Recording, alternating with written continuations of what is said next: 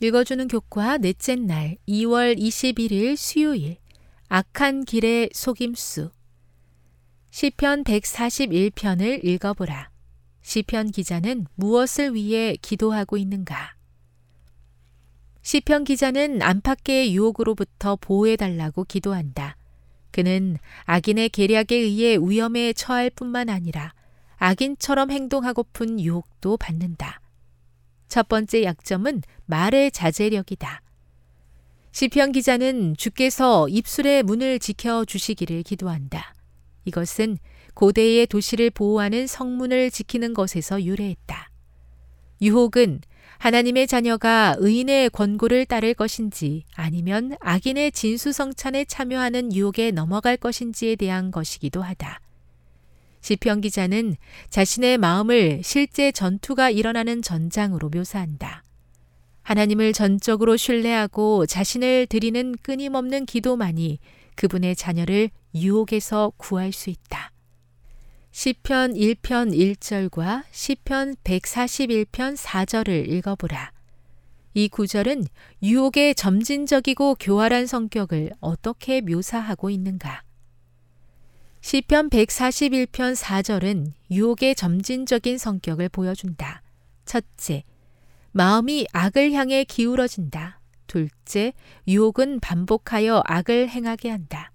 셋째, 그 마음은 악인의 진수성찬에 참여하고 그들의 악행을 바람직한 것으로 받아들인다. 마지막으로 시편 1편 1절에서 유혹은 하나님의 자녀로 하여금 악인의 꾀를 따르고 죄인의 길에 서고 마침내 오만한 자들과 함께 앉게 함으로써 주님의 길을 걷지 못하게 한다. 우리는 악인, 죄인, 오만한 자들과 같이 되지 말고 그들이 우리를 주님에게서 멀어지게 해서도 안 된다. 이 시편들은 유혹의 점진적이고 매혹적이며 교활한 특성을 묘사하며 주님에 대한 전적인 의존만이 승리를 보장할 수 있다는 사실을 강조한다. 시편은 유혹 가운데서 듣는 말, 하는 말의 중요성을 강조한다. 악인과 의인의 종말은 모든 사람에게 하나님께 지혜를 구하도록 가르친다. 아직 두 시편 모두에서 하나님의 자녀들의 최종적인 옹호하심은 미래에 이루어질 일이다. 이것은 신자들이 인내심을 가지고 하나님을 신뢰하고 그분을 기다리라는 부름을 받았다는 의미이다. 교훈입니다. 악의 유혹은 점진적이고 매혹적이며 교활하다. 유혹 가운데서 듣는 것과 말하는 것이 매우 중요하며 주님에 대한 전적인 의존만이 승리를 보장할 수 있다. 묵상. 그대는 어떤 방식으로 유혹을 받습니까? 그대에게 어려움을 주고 유혹에 넘어가게 하는 것은 어떤 것인지 생각해 보십시오. 적용. 이런 유혹을 이기기 위해서 그대에게 필요한 것은 무엇입니까? 예수님은 우리를 어떻게 도와주십니까? 영감의 교훈입니다. 예수를 바라보라.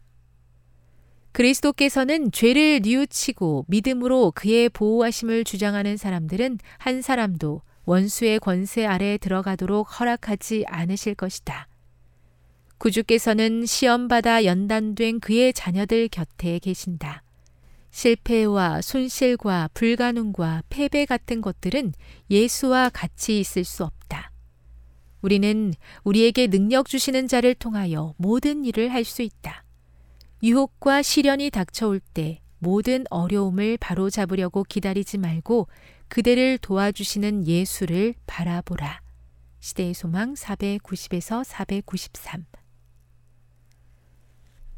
자신도 모르게 악의 유혹에 쉽게 넘어가는 종을 불쌍히 보옵소서. 주님, 혹시 악에 너무 익숙해져 있다면 양심을 깨워 주시기를 기도합니다.